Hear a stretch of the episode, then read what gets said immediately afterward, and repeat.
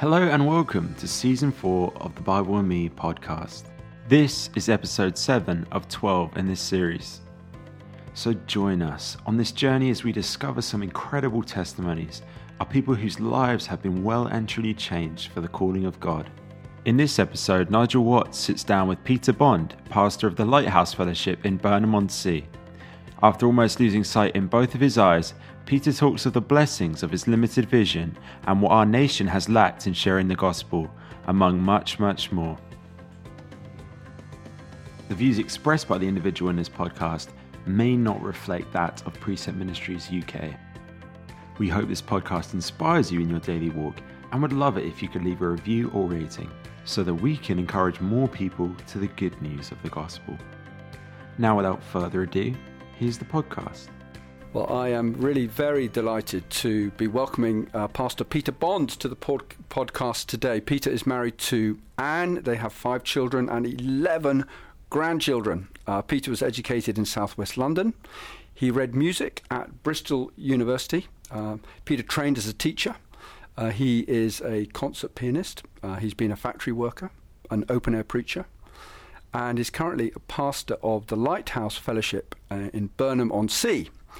Uh, Peter loves uh, playing the piano. Um, he also um, loves uh, open air endurance swimming. Maybe we'll we'll talk a little bit about that. Uh, we'll see, and also taking time out on retreat to wait upon the Lord. Peter, welcome to the program. Lovely to have you with us today. Thank you, Nigel. Blessed to be with you. so, Peter, how how did you become a disciple of Christ, and when was that, and, and, and why do you follow Jesus? well, I was 38 years old when I became a Christian. That's nearly 32 years ago. And I suppose for the most part of that 38 years, I would classify myself as a godless, uh, Christ rejecting, uh, mocking man, really, and increasingly a man of sinful habits and pursuits which I never speak of, but suffice it to say, I was a professional man, I was a teacher, and at the age of 38, I was effectively a man who was living a double life. I was one thing in public, with my colleagues, with my friends, but behind the scenes was, and internally, was another story. And uh, I suppose the tension between those two lives was beginning to uh, tear me apart. Um, I never would have acknowledged sin, but uh, like any deadly disease, you can deny the disease, but you feel the symptoms.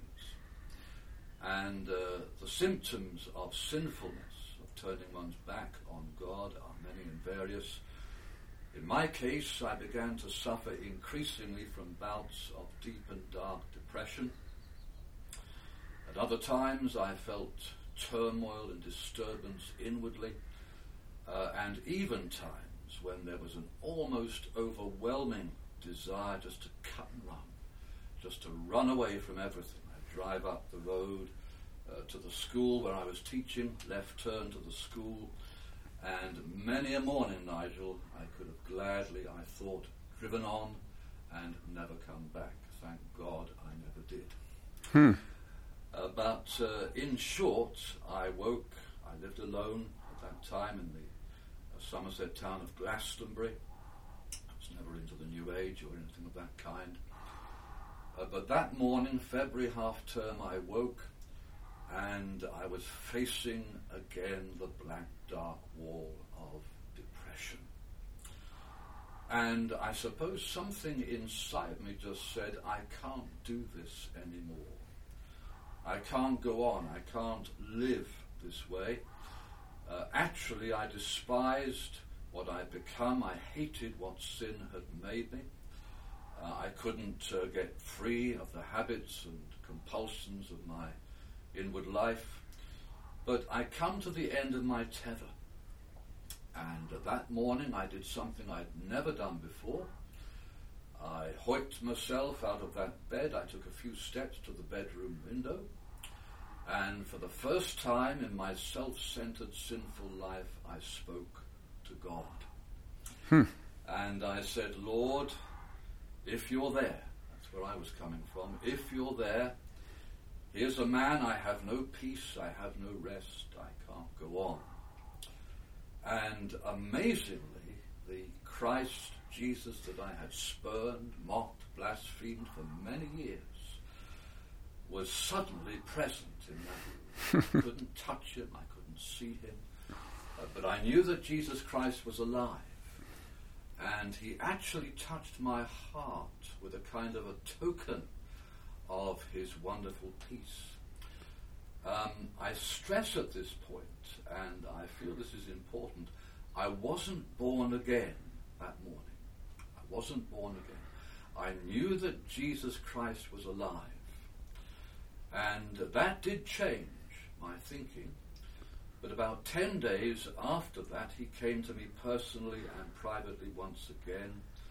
And this time he confronted me, revealed to me, uh, with the fact that I was a captive. I was a prisoner of myself, of my sin, of my lifestyle, of the way I was. Uh, I didn't know the scripture that Christ had come to set the captive free or to bind up the brokenhearted. Uh, but at that point, I suppose, I simply surrendered. I waved the white flag. I flung wide the doors of my life, of my mind, of my heart, and the gracious, glorious God of heaven swept into my heart. He became an inward, living reality. Uh, I could almost physically feel the burden of my sins lifted. Mm.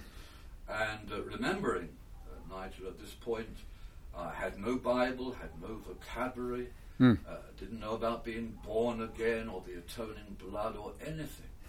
All I knew was that God had come to dwell in my heart. And uh, almost immediately, uh, when the next week started, this was a, a Sunday again, but when the next week started, I began to tell my colleagues, my friends, my family about this marvelous experience. Of course, some of them wanted to listen and some of them didn't. but the excitement of that experience lives Oh. with me today. Oh, Uh, I, I never have forgotten that. It's unforgettable, that passing from death to life and from the kingdom of darkness Hmm. to the kingdom of God's dear Son. Wonderful. And of course, I began to read the Bible, go to meetings and different church uh, uh, activities, finding out what had happened in my life. And for 32, nearly 32 years, I was 38 then, nearly 32 years, it's been a wonderful, not always painless experience of walking with the Lord Oh. Jesus Christ. Just a wonderful thing.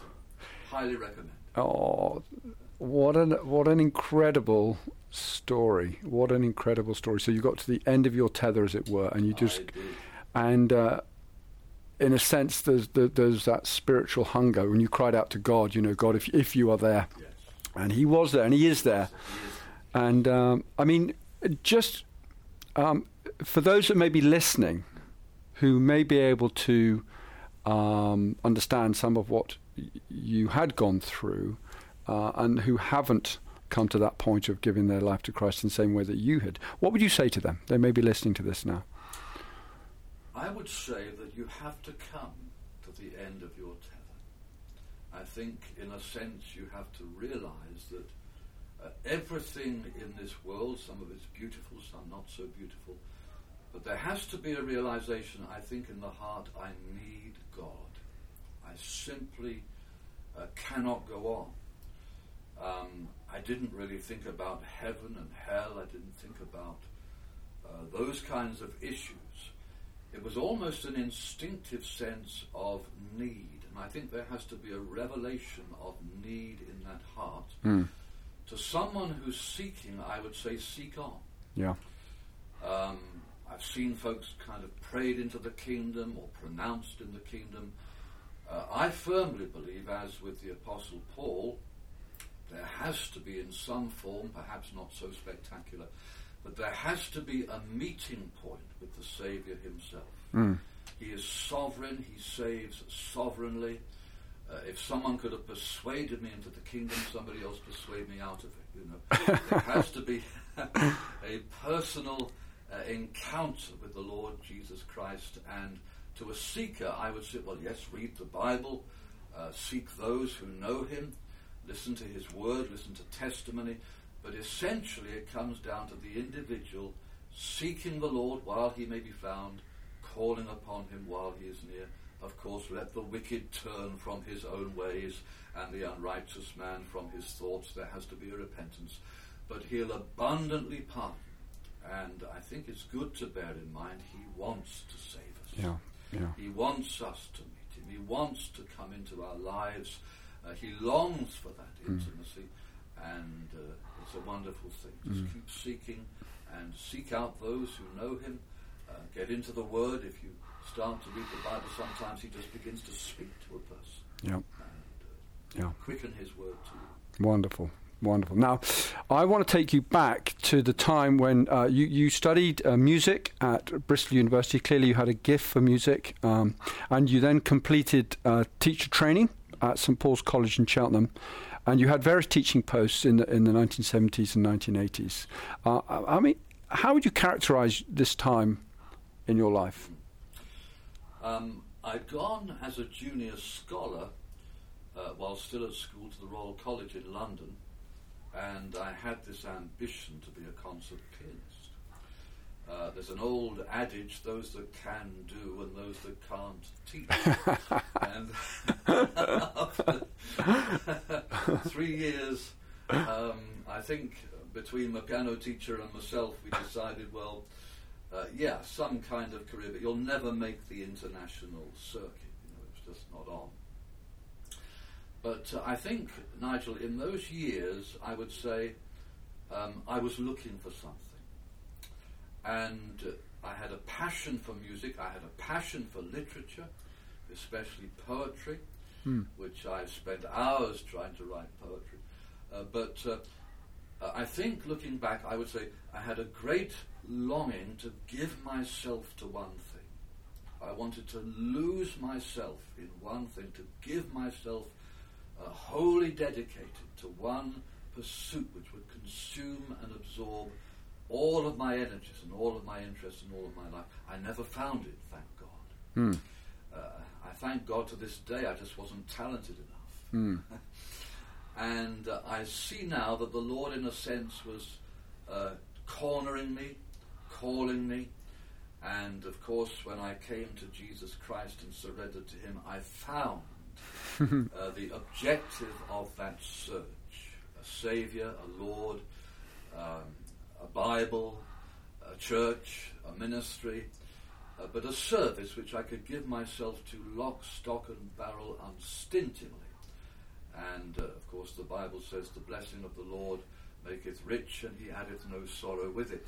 and uh, almost every other pursuit had its sorrows, but this one, well, it has some difficult times, but there's always a sense of his wonderful presence and Yeah. blessing. Yeah, lovely, lovely. Now, um, I want to take you to 1989. 1989 was a big year for you.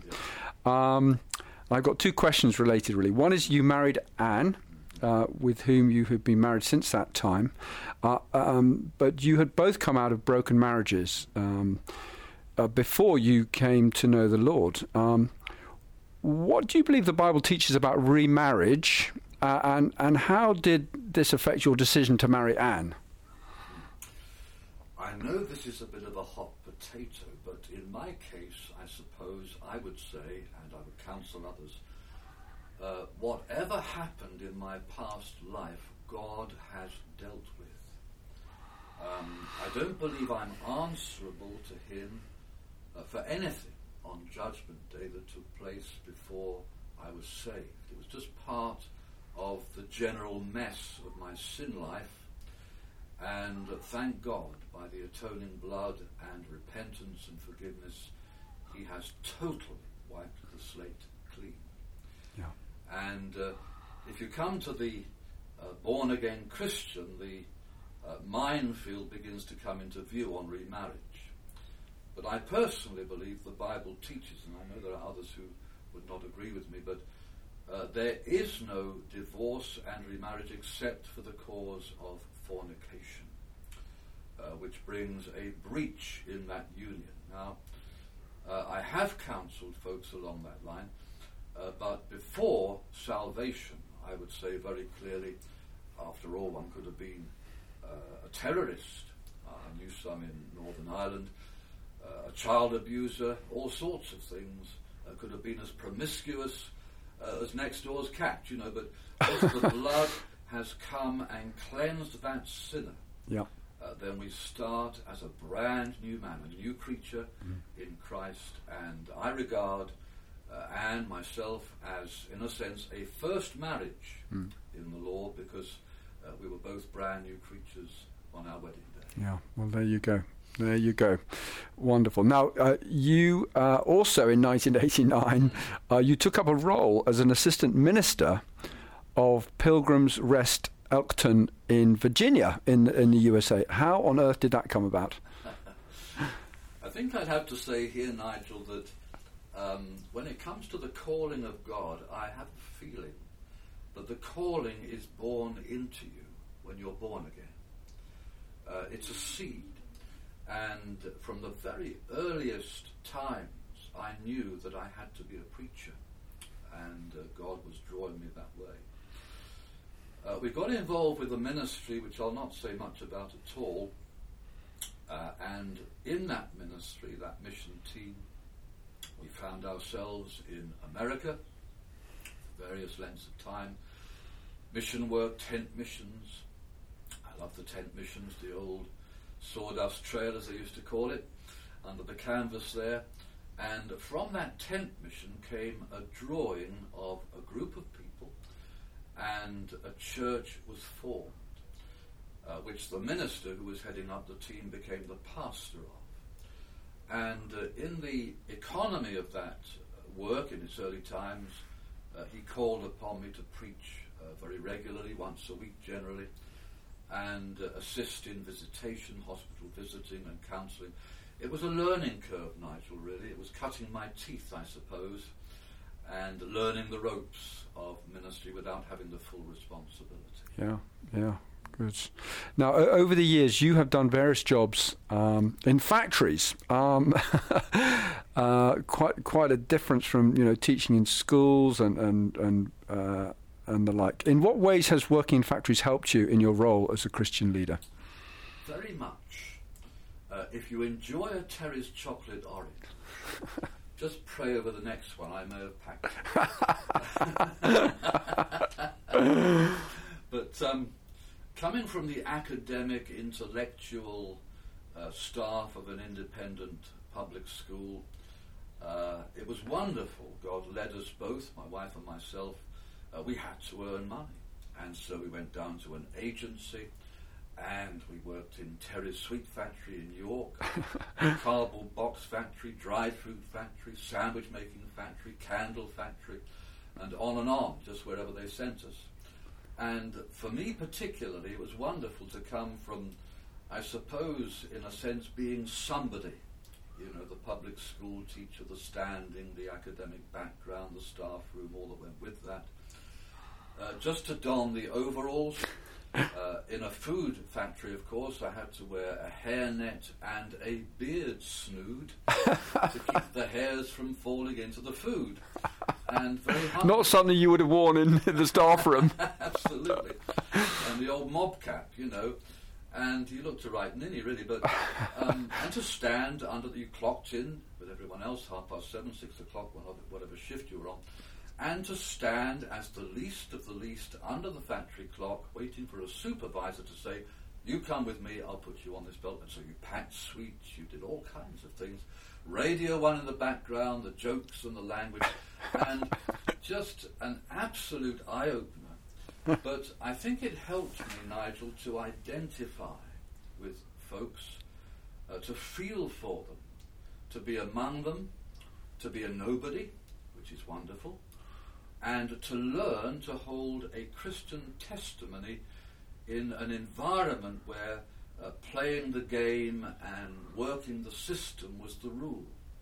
Uh, and to avoid all that, to refuse to do some things, uh, but nonetheless to relate to people. I once worked, for example, with a man just he and I on a particular job. And uh, sadly, he had spent time in prison. He'd murdered his wife. It was a crime of passion. And uh, those kinds of incidents one remembers. And uh, sometimes a witness, I never went round just uh, imposing belief, they knew what I was. Uh, but uh, you got the chance to witness, but just be in the hurly burly and to learn. We worked for £3.50 an hour or nearly £4 an hour sometimes in those days, and just to be completely one of the crowd, rank Yeah. and file, nobody, and to be a Christian in the midst of that helps Yeah. me to relate to people who now work in perhaps rather more humble settings. Mm, mm. So, Yeah. useful. Yeah, that's that's really great to hear. Now, in the late 1990s, um, whilst in Northern Ireland, you lost the useful sight in your left eye, and in the early 2000s, whilst working as a peripatetic piano teacher for Somerset County Council, you had a major operation on your right eye. So my question related to this is how how did you and how do you cope with this and, and where is God in all of this? Um, because sight is such an important thing. Uh, both um, incidents were com- uh, detached retinas, the left eye completely detached, of course, the right eye they managed to save because I knew the signs and had an emergency operation. Um, I'm not being funny here or digging or poking at but uh, when the first incident came, of course, precious, uh, well meaning Christians came to me. Uh, you know, sometimes the thought could be, well, what have you done? Yes, Have you sinned? Yes. You know, and others were saying, well, uh, God will heal you. Uh, I think every scripture to do with eyesight in the Bible was brought to me. I'm exaggerating there, but uh, you shouldn't have an operation. Just trust God and all this. Um, my simple view was, uh, and I remember saying this to myself first and then to others. I said, This must be the best thing that could happen to me because God is my Father. And the wisdom of it is so far beyond my understanding. And yet, I see so many benefits in it. Uh, one benefit, uh, if I could say in a gentle way, is this there's lots of things out there in the world I don't want to see too clearly.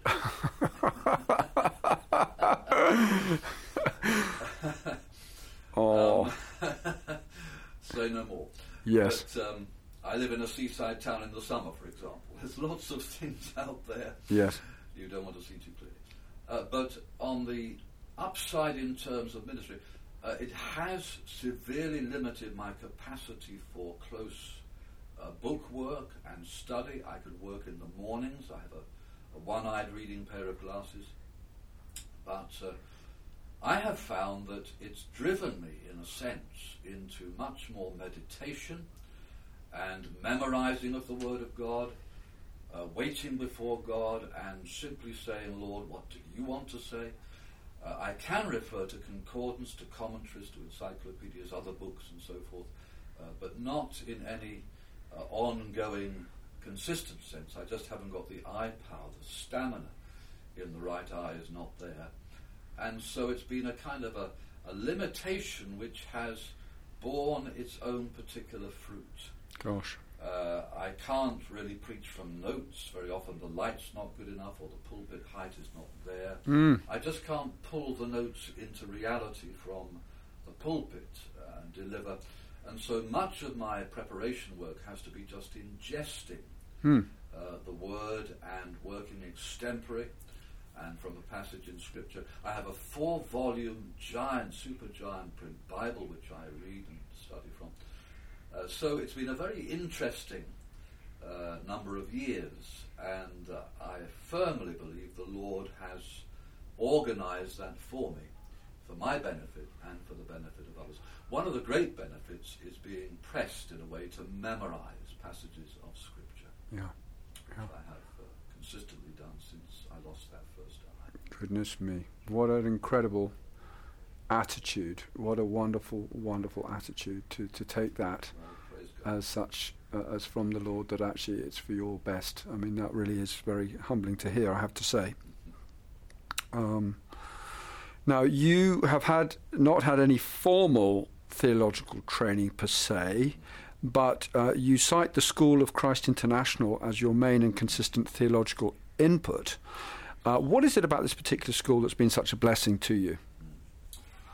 Uh, joking apart, of course, I do say that I've been to St Mary's College, which is simply sitting at the feet of Jesus.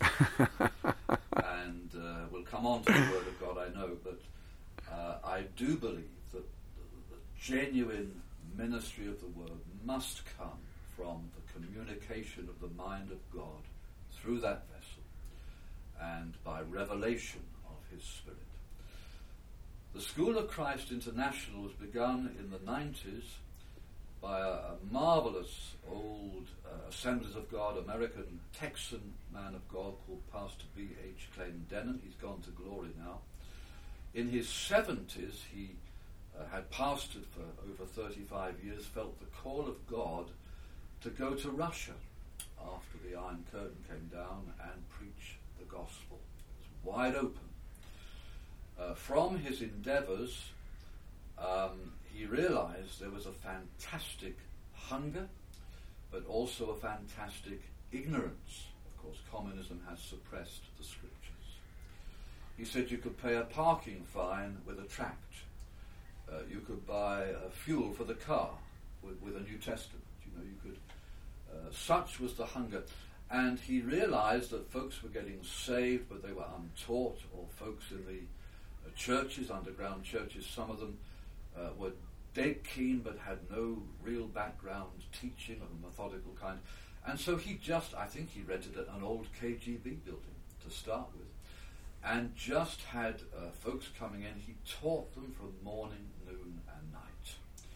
And from that um, intense injection of the Word of God, uh, he was able to send out men back to where they come from to start churches and to raise up bodies of Christ. And it began as just a response to need, really, and grew into uh, a series of teachings, about 153 teachings uh, which take place in a residential school setting. We've run that school ourselves in Romania. My wife and I have run that in Romania. And I would say the chief characteristic, he was a very straight, uh, old fashioned, lovely man of God. He was excellent on the very basics of uh, Christianity the blood, the cross, the Holy Ghost, paths to power, living in the victory, and so forth. Uh, all of these marvelous topics which he dealt with, the church, of course, he dealt with in great depth. Uh, and somehow, I suppose, if I could single out one thing about him, he was excellent in identifying the carnal man. He really had a revelation of the subtle workings of the carnal nature of man, and of course, the cross was always the answer.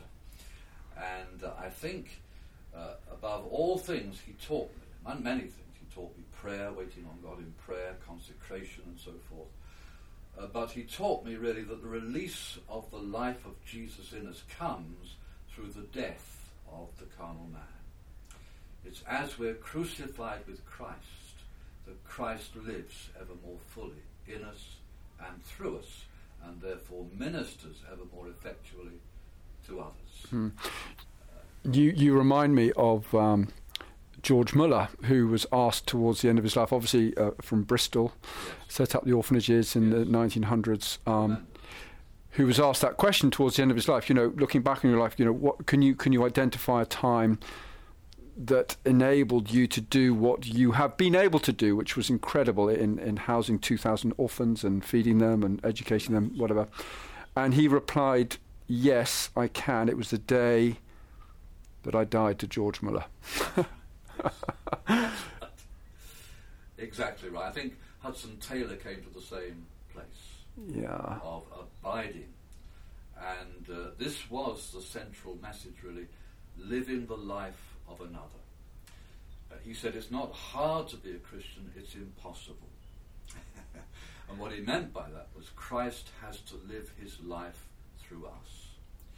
Someone once asked a dear pastor, uh, just casually says, uh, the question was the Holy Ghost and so forth. Uh, he said, Can I go to heaven without the Holy Ghost? And the pastor B.H. replied, I wouldn't even go down the post office without it. lovely, isn't that lovely? Yeah. Now you you've got lots of different hobbies and interests. Um, I just want to ask a, couple of them. If. You're you're a man who loves the outdoors, uh, telling people about Jesus at open air meetings. I mean, for some, this would fill people with horror to, to even consider that. Um, but obviously, this is something that that you feel called to do. Tell us a, a little bit, just uh, briefly, about about your work uh, in open air settings and meetings. Yes, Nigel. It started very very early on. It was in me from the start and uh, I lived in Glastonbury, and there's a very famous Glastonbury festival, actually held in Pilton, a village near Glastonbury. And I remember distinctly one morning, must have been a half term perhaps, or whenever in June perhaps it was, I think they had the festival. Uh, I felt the Holy Ghost saying, Go down to the lanes in Pilton and give a word. Of course, my response was, I'm not doing that. And that's not in the Bible, Lord. I don't see that in the Bible. um, but in the end, I went. I can't remember much of what I said, but uh, I suppose, like the Apostle Paul, not like him in any sense really, I would say, whether I do this willingly or will, unwillingly, uh, woe is unto me if I preach not the gospel. I don't claim to be an evangelist, I do the work of one. But I suppose my uh, principal driving force in this is uh, what happened to me can happen to anyone. And being 38 years in a world increasingly going crazy, uh, suffering depression and so forth, and all the typical signs of uh, many in our time, I suppose just the excitement of uh, wanting someone else to catch this, you know. Uh, it's not so much a question of, uh, I preach from the scriptures, but not so much a reasoning from scripture uh, to convince them that they need to be saved. Uh, I tend to use quite a bit of testimony and weave in the scriptures into that and uh, demonstrate how what's happened and what can happen, what God desires to happen is thoroughly and completely based in the scriptures. Yeah, and we'll talk a, a little bit about that in, in a moment. I, I just would have to say I'm not uh, primarily um, a current issue preacher, if you'd understand what I mean. I believe in preaching Jesus Christ and Him crucified. Mm. The bank manager, the headmaster, Mr. Average, Mr. Decent, Mrs. Decent need Christ just as much as the man who may be seen as the obvious sinner. And it's a gospel for all. Mm, amen to that. Um, you, you, you. Sometimes you take time. Uh, you lay aside everything mm. to go and wait on the Lord, like a sort of retreat time, uh um, taking time away. Uh, obviously, the Lord is our example in that. Um, how do you do this? Where where do you do it? And and how's the Lord use these times in your life? Sometimes uh, Anne and I have gone literally away and stayed in a guest house or bed and breakfast somewhere. Uh, we'll go out of season generally, not in the summertime. And we divide uh, our time between personal time, uh, together fellowship in prayer, and some uh, just coming aside a while to rest. Uh, but I suppose the objective is to try and switch off every switch, every knob, every channel of everyday life and just allow the Lord to minister uh, to us. Uh, it's almost like uh, the spin dryer is, is spinning and all the clothes are in there and you just throw the switch and, and everything comes to a halt. and you can see what a sock is and what a vest is and what a shirt is. It's no longer a jumble. it's a very poor analogy, but it, it's almost throwing the switch on the demands of life, letting all the dust settle and saying, Lord, speak to me. And so we spend time, of course, in worship, in, in the Word of God, in prayer, in seeking God, on specific issues, on direction, for example. Uh, but I suppose the richness is that God will sometimes just drop something in. one of the things that's really been a benefit is this to realize that God just wants us to spend time with Him. Wow. He sometimes said to me, Look, son, you've asked me this, you're seeking for this, you want this, and you're, you're inquiring about this. I just want you to spend time. I just want you to sit, uh, let's say, on this seashore somewhere, uh, or some lovely country place in the car. I'll take the car if Anne stays in the B&B and vice versa. And just, I'll say, thank you, Lord. That headland looks lovely. You've done a wonderful job. and I love the look of that ocean rolling in there, Lord. It's wonderful what you've done. Mm. Just to uh, spend, uh, can I say, aside quality time with Him, just because of who He is. Mm. Just, just to share simple, sweet things with Him, and just, uh, in a sense, allow Him uh, to minister His fullness into my heart, bring peace, bring calmness, tranquility sometimes. Lovely times. Lovely times. Never come back without something. A Mm. nugget, you know, Mm. some Yes. fresh motive or some fresh conviction or Mm. some fresh direction Mm. Beautiful. Beautiful.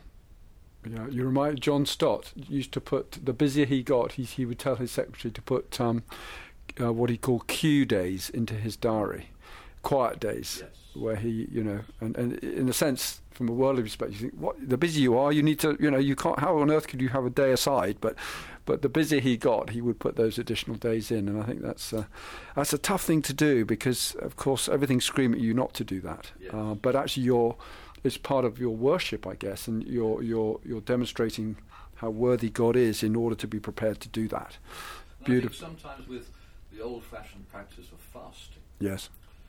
uh, which does bring down the carnal man somewhat, Mm. and uh, prayer and fasting is obviously uh, given to us by the Lord, and it's a source of power, of course, Yeah. over the powers of darkness in that. Mm. Now, um, this uh, this podcast is called the Bible and Me.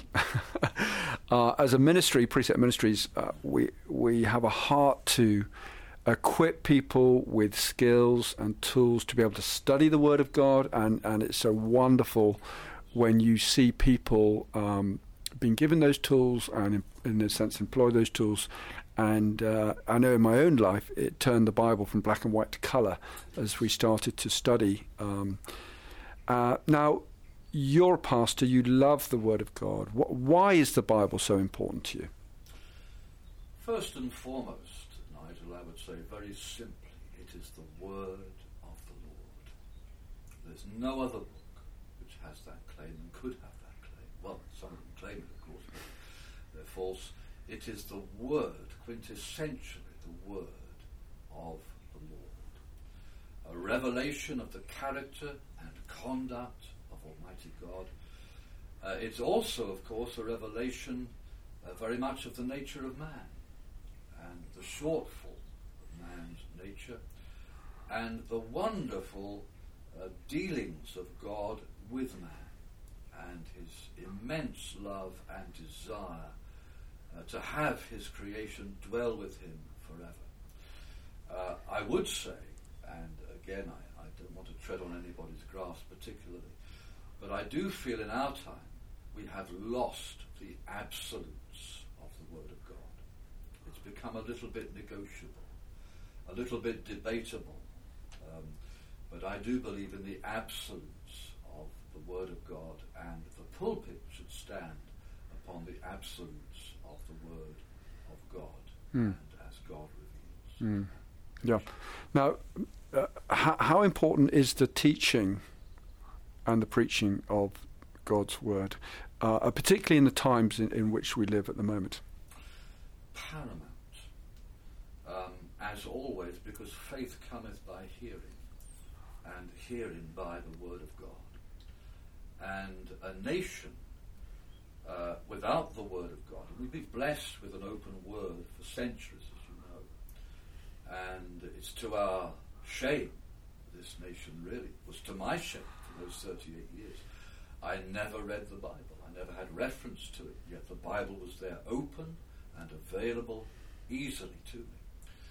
Uh, but a nation without the Word of God is moving into ever increasing darkness. And so I feel the preacher in this time has a very great responsibility.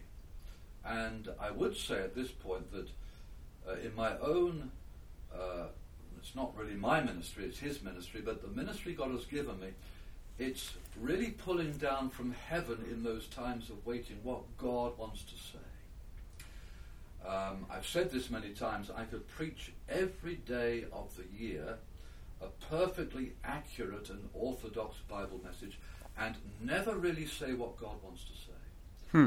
And I do believe in the preacher uh, waiting upon the Lord, saying, Lord, what do you want to say? What's your point in this? What do the people need in this? And uh, I think there's a great responsibility to stand for truth in a nation and let's face it, in some branches, sadly, of the professing church, uh, I think of 2 Timothy chapter 4, uh, they shall turn away their ears from the truth and shall be turned unto fables. But of course, Paul's exhortation is still preach the word, be in season and out of season.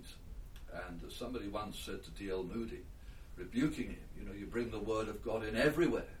It's embarrassing sometimes. Yes. Uh, Moody said, Well, I only preached the word on the two occasions given to me in Scripture. The man said, What are those? He said, In season and out of season. So, Brilliant. Uh, the word is never not the answer. There is a wisdom, of course, in bringing that word, but it's never not the answer. It's always the answer. Oh. And one's always seeking God as to how to bring. I love the word precept because that's a, a Psalms 119 word, isn't it? Mm. Precepts and statutes. I love uh, how God, in wisdom, even though one's not quoting perhaps the Bible verse, will bring the precepts of Scripture uh, into a conversation with somebody who's unsaved, let's say, Mm. on a certain issue. And it's vital uh, that the Word of God continues to be heard and learned, understood, and preached widely, and uh, especially in the times we're living in. Amen. Amen. And if you're listening to this and you you um, you've been inspired by what uh, Peter said there, then please do get in touch uh, with us as a ministry. Uh, we would be delighted to help you uh, wherever you are on your Christian walk, uh, even if you're not a believer at this point, but you want to find out more. Please contact us, and we would be thrilled to help you. Now, um, do you? A tough question, really. Um, do you have a favourite Bible book or character? Well, I did offer Jonah, and perhaps I was being a little eccentric there, but it is a favourite, one of the favourite books. Of course, there's many. I love the book of Esther, I love the book of Ruth, the book of Ephesians, the Gospels. I mean, can, what, what can one say? That's the Bible. Uh, but I, I love to preach from Jonah. There are so many lessons. I love the frankness of a man who would testify thus, because Jonah must have written the book and I find uh, many, many, many lessons in the book of Jonah. Uh, it's not perhaps the most popular book because it really deals with man's disobedience. Mm. And it's amazing how uh, he's mentioned in dispatches in 2 Kings chapter 14. One Mhm. of his prophecies comes to pass in the time of King Jeroboam II. Yep. So he's being used by God on a national level. Mm. It's not just to kind of give a word in a small context. And uh, the first lesson I always draw from Jonah is, uh, or the question is, how could a man so called and in touch with God possibly believe that by taking ship to Tarshish he could avoid the call and presence of God? Because uh, we know from the second chapter where he quotes uh, from the book of Psalms, he must have known Psalms Yes. uh, where it says, Whither shall I flee from thy presence if I make my bed in hell and so forth, Mm. ascend to the heavens, uh, or in the uttermost parts of the sea. Yes. Uh, thou art there. And so, um, how he ever thought. But I believe the book of Jonah also speaks much of the love of God. Here was a man, uh, and for whatever reasons, which never become perhaps entirely clear, though there's glimpses in the fourth chapter, uh, he flagrantly disobeyed the command of God. He said, I'm just not going to Nineveh, just not doing it, not up for it. And he fled. But the love of God, the persistence of God in pursuing that man through uh, the crisis and trauma of chastisement, I think, is a remarkable testimony of God's persistence and love. Uh, you have to be willing. We learn that Jonah was willing. Realized this was chastisement and was prepared to have himself flung over the side of the ship and so forth, and all that followed. But uh, how God pursued him. And so many lessons. Um, I would say this I, I, really believe, and I say this very gently, uh, by the time he got to the fish's belly, one could say this Jonah must have known that he was supernaturally preserved. He was still alive. He was still breathing. He was still thinking. He could still pray. In an impossible situation, he was supernaturally preserved. Uh, but Jonah in the belly of the fish was going nowhere except the fish went there. And there was no escape. And I do believe that uh, many precious Christians, in some form, perhaps, will experience the belly of the fish from time to time. And God, in a sense, is waiting as he waited for Jonah.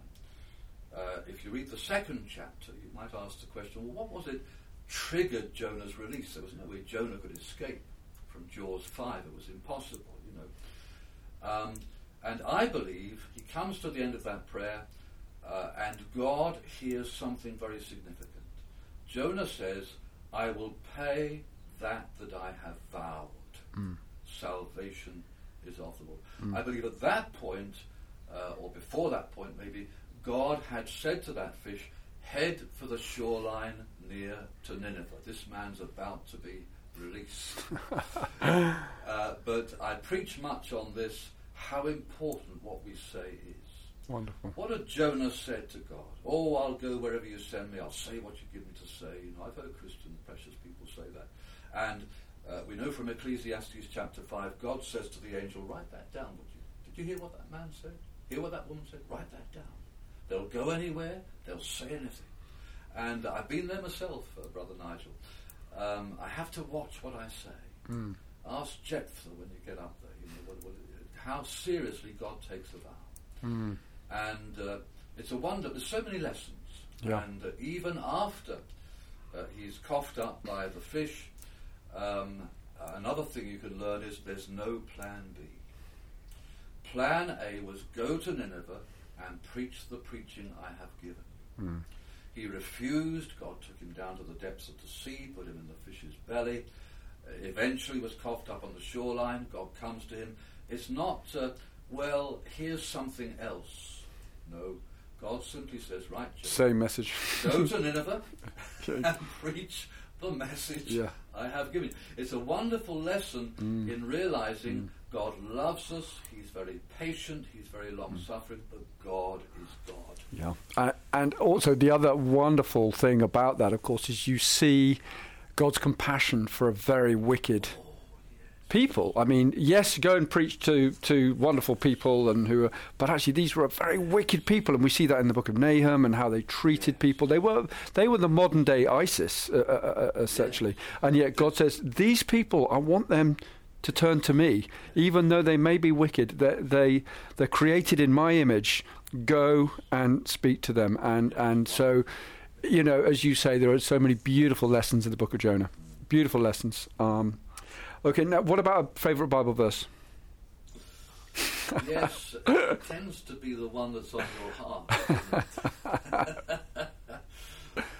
um, I think the one that's on my heart is Revelation chapter 21, verse 3. And um, it simply says, And I heard a great voice out of heaven saying, Behold, uh, the tabernacle of God is with men, and he will dwell with them, and they shall be his people, and he, God, himself, will be with them and be their God. Uh, in the text there, I'm a King James man, but uh, the and be is in italics. And so you could read that, and God himself will be with them, their God. Mm. It's a rather wonderful emphasis. Mm. Um, what I love about that verse is that, uh, in a sense, in a nutshell, it brings us to God's eternal desire for man. What did God create man for? What does he long for? Uh, he longs to have a kindred people uh, who will be his people and to whom he can be fully God for all eternity. And that verse to me encapsulates that thought. Um, in a sense, I suppose it simplifies uh, what is fast becoming a very complicated picture in our time. Uh, I don't, in any sense, uh, denigrate or deny the need of uh, what's being taught, uh, but you know, end times and prophecy and the Jew and Gentile thing and the role of the Jews in the latter times, which I'm, you know, looking for their future. But all of the stuff that goes on, at the end of the day, it comes down to this uh, that God, by His Son, has produced, if that's the right word, a people kindred to Himself. Uh, conform to the likeness of God's dear Son, conform to the image of the Son of God, conformable, of course, unto his death. Christ's likeness, a family likeness, is formed in them. And with that people, God intends to spend his eternity. Uh, he's in eternity, we know that. But uh, he wants that people to spend eternity with him. And for them to be his people, God to be among them, and for him to be fully and revealingly God to them. and to me, that's a wonderful, simple thing. Uh, how God longs for that intimacy, that fellowship. He longs to reveal himself to us. He longs for us to spend time with him now. Yeah. Uh, you know, and when we get to, to heaven, into eternity as, it, as such in the eternal ages, for that to be a continuation of what God actually desires. After all, the church is a dwelling place of God by His Spirit. Uh, that's what He defines it as in one sense, that He wants to dwell with that people He's conforming to the image of His Son. Yeah. Well, there is no question in my mind as I see you sitting here um, that I uh, see the Spirit of God on a man who has um, sought to tell others about the love of the Lord and who has experienced that love um, in his own life um, and been literally transformed from, as you said, that man for after 38 years to a new creation. And um, thank you for um, your encouragement. Thank you for your words. Thank you for the scriptures that you have mentioned. Uh, I know that you have um, future speaking engagements coming up quite soon, so I would just want to uh, pray God's blessing on those. Um, that as you go in many different places, that God would continue to use you mightily uh, to turn the hearts of the people back to Him. So uh, I just want to say um, it's been a real pleasure and also privilege to just, you know, uh, listen to what you have to say. Uh, thank you so much for joining us on this podcast today. You. It's been a wonderful privilege and opportunity. God bless you and yours. Amen. Amen. You've been listening to the Bible and Me podcast. If you enjoyed what you heard, be sure to subscribe and leave a rating or review. If you want to find out more about Precept Ministries UK, visit www.precept.org.uk. Thank you.